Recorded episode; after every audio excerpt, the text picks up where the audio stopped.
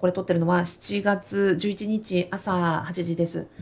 昨日のの2022年参院選が終わっての翌朝、もうなんかね、ラジオにしようかなと思ったんですけど、ちょっとこれは画面、うん、を共有しながら、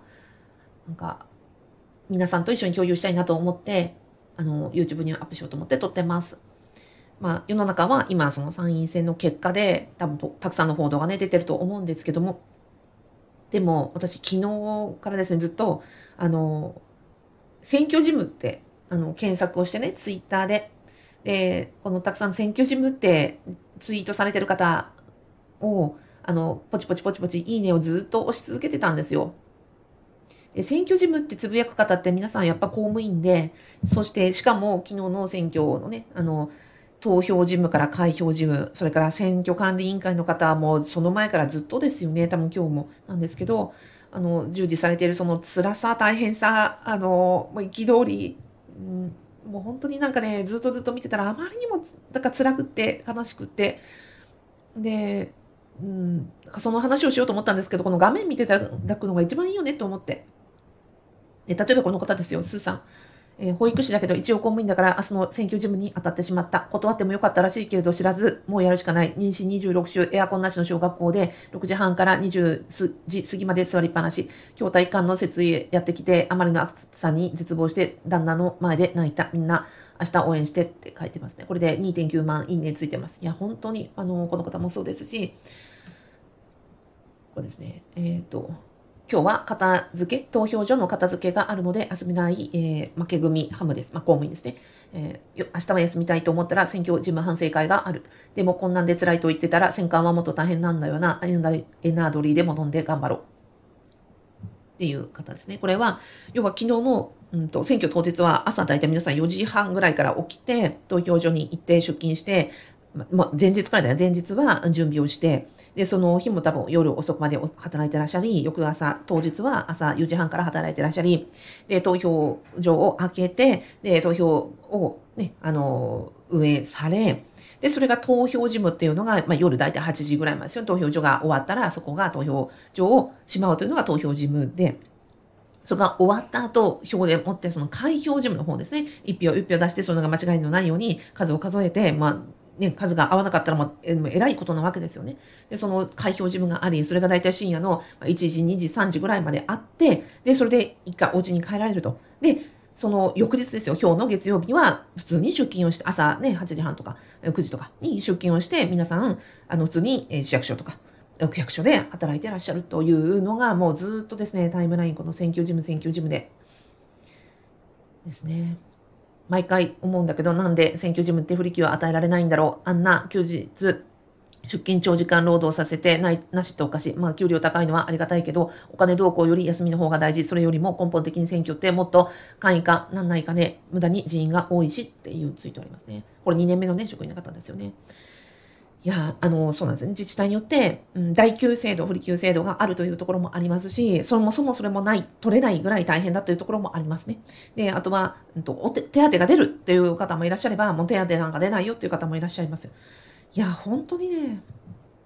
確かにさっき調べましたけど、あの、憲法15条でね、あの、国民の賛成権が決まってますよ。で、だからその、選挙をするということは、やっぱり公務員にとってあ、やっぱり重要な憲法由来の仕事ですが、非常にね、あの、シリアスな仕事になりますよね。で、またこの間の、あの、安倍元総理の銃撃事件もありましたから、余計に、あの、安全面でも非常にナーバスな対応を求められたんじゃないかなと思います。でも、その、ね、国民の参政権を、あの、なんだろう、執行する、遂行する、うん、うん、を保障するという裏で、これだけのね、なんかもう労働権えー、何人権侵害レベルの職員の方々がたくさんいらっしゃる。で公務員は全国で330万人いらっしゃいます。人口の2.75%です。ということは97%は公務員じゃない方なわけで、世の中にとってやっぱりマイノリティですよ。で、こういう選挙順位にね、従事してる方がどれだけ過酷な労働されてるかっていうのは、やっぱり知る人ね、あの、少ないんじゃないかなって。まあ、本当に私の魅力ながら、うん、ラジオとも思ったんですけど、まあラジオももちろん配信しますけど、YouTube でこうやって配信できたらいいかなって、なんか、一人ででも知ってくださる方がいらっしゃれば、なんか嬉しいかなって思ってます。いや、ほんと昨日からなんかね、タイムライン見ながらずっと、ずっとなんか泣いてました、私。この仕事って誰のためなんだろうって思って。であの改善提案もされてる方もいらっしゃって、まずはその選挙をね、やり方が、そのものがどうなのかっていうね、先ほどご紹介したご意見もありました。やっぱり電子投票も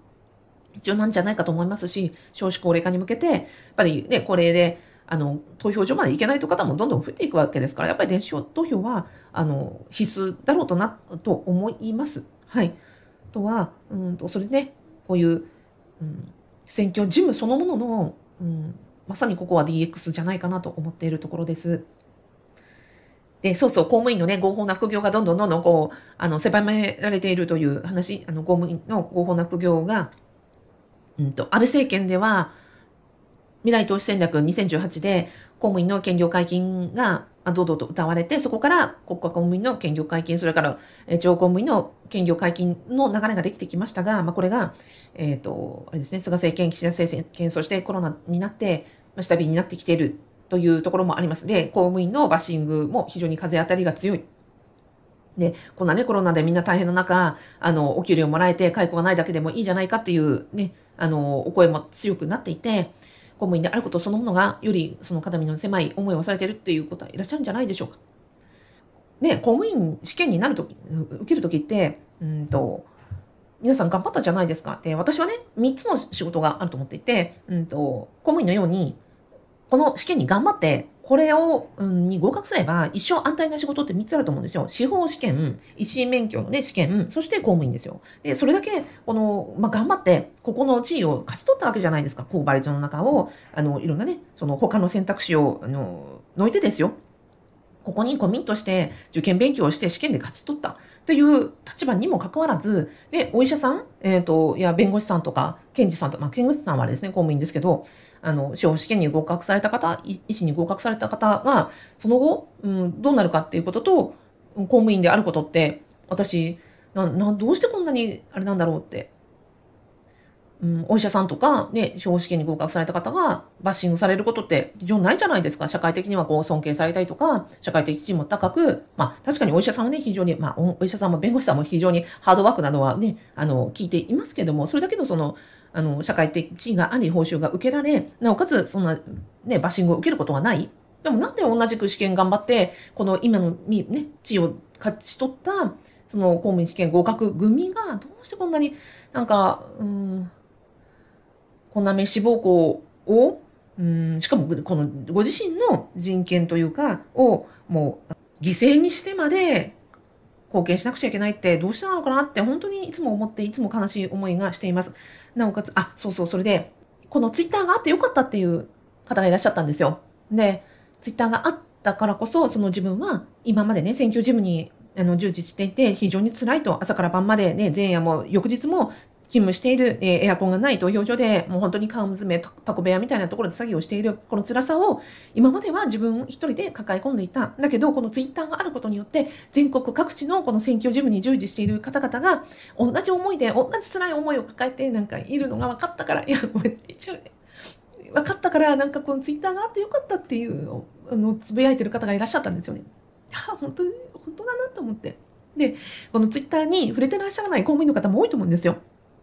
で、ほら、SNS はね、あの、公務員だから SNS はやっちゃいけないとか、見バレが怖いとかってツイッターに触れてない方もいらっしゃると思って。で、まあ、私のね、この動画を見るだけ、ラジオを聞くだけだったら、別に見バレも心配ないじゃないですか。で、辛い思いをそうやって、あの、抱えてらっしゃってる方がいらっしゃるんじゃないかなと思って。じゃあ私がこうやって代わりにね、あの、あの皆さんの辛さを、あの、なんだろう、ここで共有することによって、なんか一人でも、ああ、自分だけじゃなかったって思えていただける人がいたらなって思ってます。ごめん。はい、以上です。